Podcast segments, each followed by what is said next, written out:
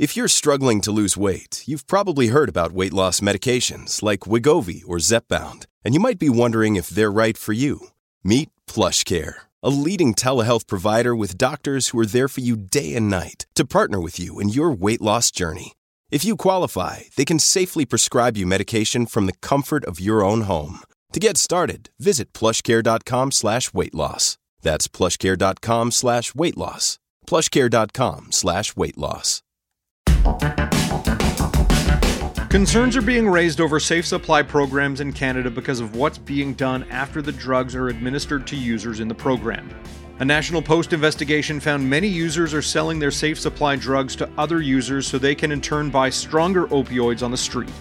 I'm Dave Breakenridge, and this is 10-3. National Post columnist Adam Zivo joins me to discuss the findings of his investigation, why addiction physicians are worried, and what, if anything, is being done to stop the practice. Don't forget you can find us on Apple Podcasts, Spotify, Google, Amazon Music. I'd love it if you could leave us a rating, a review, and tell your friends about the show. So, Adam, you recently launched a, a fairly intensive read at nationalpost.com about issues with safe supply in Canada. And before we get into some of the details of that feature, first, what at its basic level is safe supply and how does it differ from other available treatment options for addiction like say methadone? Safer supply is the idea that if the government gives tested drugs to uh, drug users, then it can mitigate overdoses and deaths. Uh, so essentially providing prescription opioids to drug users as an alternative to illicit substances that might be tainted or otherwise unpredictable. So let's say, for example, I'm a drug user. Uh, do I buy fentanyl off the streets where I don't know what's going to be in it? Or do I go and get a safe supply opioid? The latter seems to be the safer option. It differs from other treatments such as opioid agonist therapy in that it's meant to mimic the highs of illicit drug usage Whereas, let's say OAT, opioid agonist therapy, uh, is meant just to manage withdrawals. So if you see someone who's using methadone, they're taking a long lasting, relatively weaker opioid to manage withdrawals, but not to intoxicate them. Whereas safer supply is meant to intoxicate someone and give them an experience similar to using illicit drugs. So when we look at safe supply in Canada, I know it's kind of expanded over the last couple of years, but where was it first adopted and was the program where it was first adopted a success, or at least how are officials measuring what they're calling success? So, the first Safer Supply program in Canada was the uh, London Pilot Project in London, Ontario, which was launched in 2016. And that project was almost immediately hailed as a success, partially because it relied on self reported data uh, that suggested that everything was going well. Essentially, they surveyed their participants, and the participants said that it was, you know, doing great. Uh, on top of that, the LIHC was providing a number of other wraparound supports, such as access to special doctors and, you know, housing supports that, uh, of course, would ensure that patients had a higher outcome. And there was very little uh, effort made to distinguish whether or not uh, positive outcomes were coming from those supports or from pl- providing safer supply itself. So because it seemed to be doing well, that project was then expanded across Canada. So Health Canada started to fund safer supply projects across the nation starting from 2017. And then the program really ramped up starting from 2020. Uh, now, what I do want to stress is that though the LIHC's report said that the program was a success, the on the ground realities seen by addiction physicians nearby told a very different story. And what is it that addiction physicians are seeing on the ground in London? Well, so what they saw right away was massive diversion. And diversion here means essentially giving your safer supply hydromorphone away to someone else. Typically, that means selling it. So, Dr. Sharon Koivu, uh, who is a London based physician who I interviewed, said that initially diversion primarily occurred because people wanted to have a higher living standard. So they would get their, you know, free opioids from the from the government, and then they would sell that, and they use that to pay their rent or to buy nice things for themselves, uh, because fentanyl wasn't really a thing back in 2016 in London. But then fentanyl became a thing. It started to course through the city, and the nature of of safer supply diver- uh, diversion really changed. So people began to sell hydromorphone to buy fentanyl. And ironically, that seemed to exacerbate the fentanyl crisis within London and accelerate it rather than mitigate it. Uh, we also should keep in mind that many of the people who were buying hydromorphone that was being diverted away from safer supply programs developed opioid addiction disorders because of that, and then later graduated onto fentanyl. Okay, and I do want to talk a bit more about diversion in a second, but one one question I had about about safer supply or safe supply are we talking like a one to one substitute? You mentioned hydromorphone with safe supply is like are heroin users given heroin or fentanyl users given fentanyl, or is hydromorphone kind of the the drug of choice for these safe supply programs because they're easier to dispense in pill form um, and presumably, I guess, safer to dispense than than giving people very strong surgical grade opioids. So, hydromorphone is the drug of choice for Canadian supply programs, and its potency is roughly equivalent to that of heroin, if not stronger. And hydromorphone is dispensed whether or not you have a problem with heroin or with fentanyl. So it's kind of like a one size fits all approach. So users are given their supply of hydromorphone. It's not uh, unadulterated with potentially deadlier agents overdoses are prevented and everyone walks away happy. But but that's not what's happening you know? So you mentioned diversion. So essentially these patients in these programs are taking the the safe supply of drugs they're given and they're they're what? They're sharing it with other users they're selling it to other users. Uh, what's going on there? Well, well, they're primarily selling it to other users, and the reason for that is that hydromorphone, though as powerful as heroin, is only only has a shadow of the strength of fentanyl. Its effect relative to fentanyl is like holding a candle to the sun. So for fentanyl users, you know, they're used to something much more powerful, their opioid tolerance is very high, and they find that hydromorphone just doesn't get them high. And, and that's something which has been recognized by Health Canada. In a March 2002 report, Health Canada acknowledged that even maximal doses of hydromorphone had almost no effect on fentanyl users aside from helping with withdrawal management. So essentially, you know, fentanyl users, they want to get high. They want to have that euphoria. Hydromorphone doesn't provide that to them. So they take that hydromorphone and they sell it on the streets. Now, the people who are buying this hydromorphone are not going to be fentanyl users because, once again, it doesn't get them high. So that hydromorphone primarily flows to people who are less experienced opioid users, which typically means youth. So this is why youth are disproportionately buying hydromorphone and are disproportionately vulnerable to developing addiction because of it. Uh, hydromorphone has also been a bit of an issue, well, a serious issue for people who are struggling with recovery because it's so ubiquitous. And so, what is this kind of creation of a secondary hydromorphone market done to the illicit drug market in areas where there are safe supply programs? I mean, to my knowledge, it's had a negligible impact. When you look at overdose rates in Vancouver, they've only increased despite the rollout of safer supply. What I would say is that it's likely fueled more fentanyl consumption for two reasons.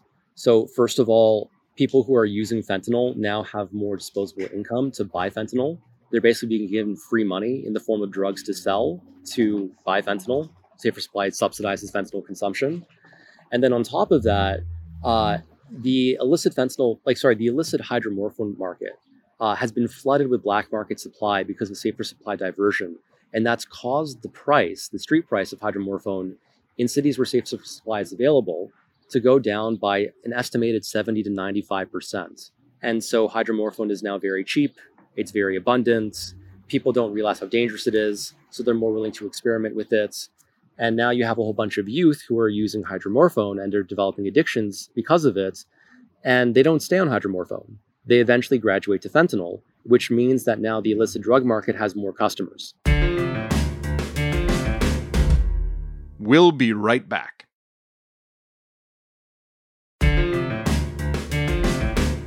you know, you, you talked about kind of what frontline workers in London were seeing amid this pilot project. Is that similar to the stories of other doctors across the country? Yes, 100%. Uh, what I want to stress is that I've interviewed about 20 healthcare experts, of which 14 were addiction medicine practitioners, and all of them said the same thing and they were scattered all over the country. So whether they were based in BC, whether they were based in Ontario, they were all saying the same thing, which is that diversion was a massive problem and it was causing new addictions and other harmful effects in their communities. And what about those in the recovery sector? What are they saying about this, about the new patients or new clients that they may be seeing? Um, how are they breaking it down? So they found that it's had a horrendous impact on people who are struggling with recovery. And I primarily spoke with doctors who specialize in providing oats. So once again, that's methadone, Suboxone, it's opioid agonist therapy. And what they found is that many patients are now no longer enrolling in recovery-oriented treatments such as oats because they find it easier and more, you know, enjoyable just to get hooked on safer supply and stay hooked on safer supply. So there are fewer people entering recovery-oriented treatments. And on top of that, people who are in recovery-oriented treatments are now relapsing at higher rates because there's hydromorphone everywhere.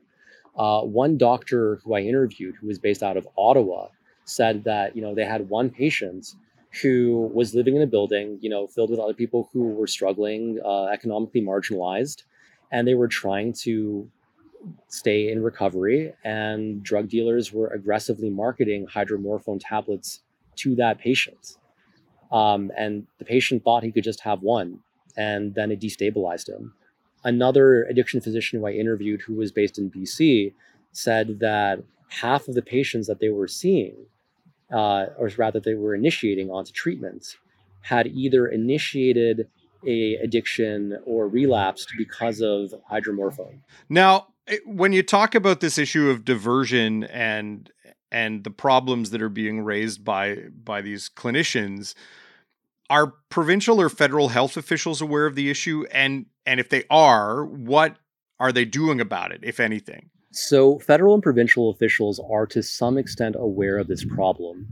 Uh, health canada conducted a preliminary review of safer supply pilot programs and that review was published as a report in early 2022 that's the one that i mentioned earlier that acknowledged that uh, high tolerance meant that safer supply basically had no impact on fentanyl users, right? So Health Canada explicitly said in this report that hydromorphone doesn't work for that kind of drug user.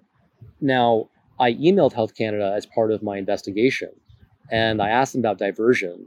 And it was hard to tell if they were just trying to bury the issue or if they were just horribly incompetent because they said that they were taking it seriously but they basically provided no serious strategy to address it. They said, for example, that uh, pharmacists should report any theft of drugs from their pharmacy.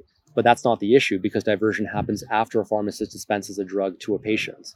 They said that, oh, pharmacists could crush pills to make it harder to divert, but that doesn't make any sense because drug users are crushing hydromorphone for injection anyways. So you're actually just saving them a step.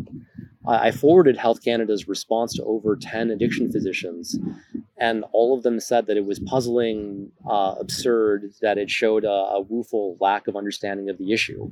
So I'm inclined to say that Health Canada is incompetent on this issue, but at the same time, I'm aware that much of the research into safer supply is being politicized and that addiction physicians are being discouraged from researching its negative impacts.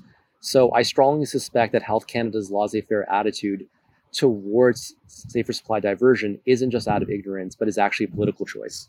And, w- and when you say that, like it's being politicized, who's politicizing this?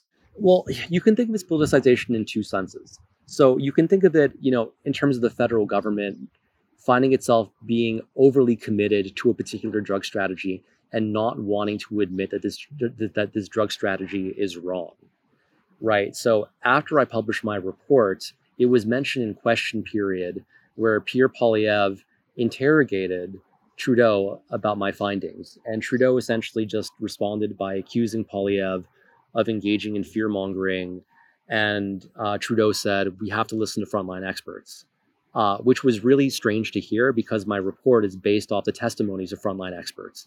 You know, you don't get more frontline than an addiction physician.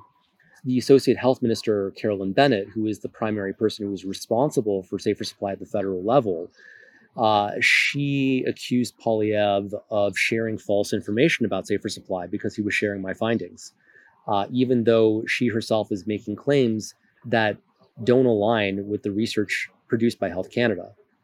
And and the thing is that I think that my research is solid enough that it's worth to have a conversation. You know it can't be dismissed so easily and and i'm finding that you know because minister bennett and trudeau haven't provided any specifics as to what exactly they think is inaccurate the whole thing reads to me as like a kind of attempt to bury these findings rather than critically engage with them so on my end i feel as if the liberals are just too attached to this program to fully to, to engage with it objectively. So there's another level of politicization, and that comes from a, a small clique of researchers who are primarily based in Vancouver, uh, who spent about 20 years producing shoddy research in support of harm reduction strategies that just don't work. Now, I can't go into the full details of that because that'll be covered in my later reporting, but the level of questionable behavior when it comes to research is really quite astounding. And I encourage listeners to keep track of my reporting over the next few months to learn more about how that happened. So, I mean, ultimately, what's the fix here? If we're looking at an issue around how safe supply drugs are being abused and either resold or or given to other people why don't we just do like methadone and have clients take their safe supply drugs under supervision? I mean we have supervised consumption sites in cities across the country. I don't like why don't we go that route with it well, I think supervised consumption would be one way to improve things. The problem is that supervised consumption of hydromorphone wouldn't be a credible way to deal with fentanyl addiction because, as mentioned earlier, hydromorphone doesn't have an impact on fentanyl users. I think one thing we could do is invest more money into making OAT more easily available. From what I've heard, OAT access is not where it should be, and as a result, people can't get recovery oriented treatment as easily as they should. So that's another option.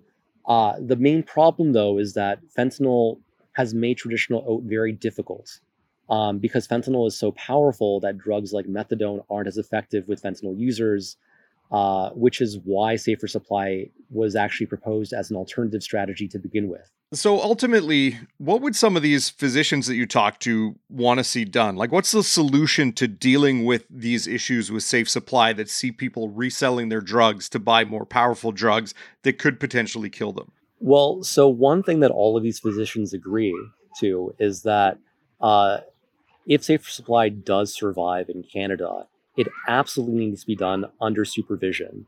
There can be no future, no responsible future where we continue to just give people hydromorphone to take home and provide no accountability mechanisms uh, to prevent them from selling it on the streets. On top of that, most of these physicians want to see an increased investment in harm reduction, but they want to see investment in responsible forms of harm reduction, like supervised consumption sites. But the thing is that outside of these, you know, broad, uncontroversial points, there's a lot of variation in terms of what people believe. And that's a good thing because it shows that the addiction physicians who oppose safer supply don't just come from one ideological school. They come from all over the spectrum and they come from a wide variety of beliefs on how to address the opioid crisis. So it's not like one school of thought against another. It's many different schools of thought that all believe that that safer supply doesn't work. Well, I know it's an important issue as Canada still reckons with an overdose crisis. Definitely an important topic. Adam, thanks for your time. Thanks for having me. 10 3 is produced by Tyler Dawson, theme music by Bryce Hall. Thanks to my guest Adam Zivo. More from him at nationalpost.com. I'm Dave Breakenridge. Thanks for listening.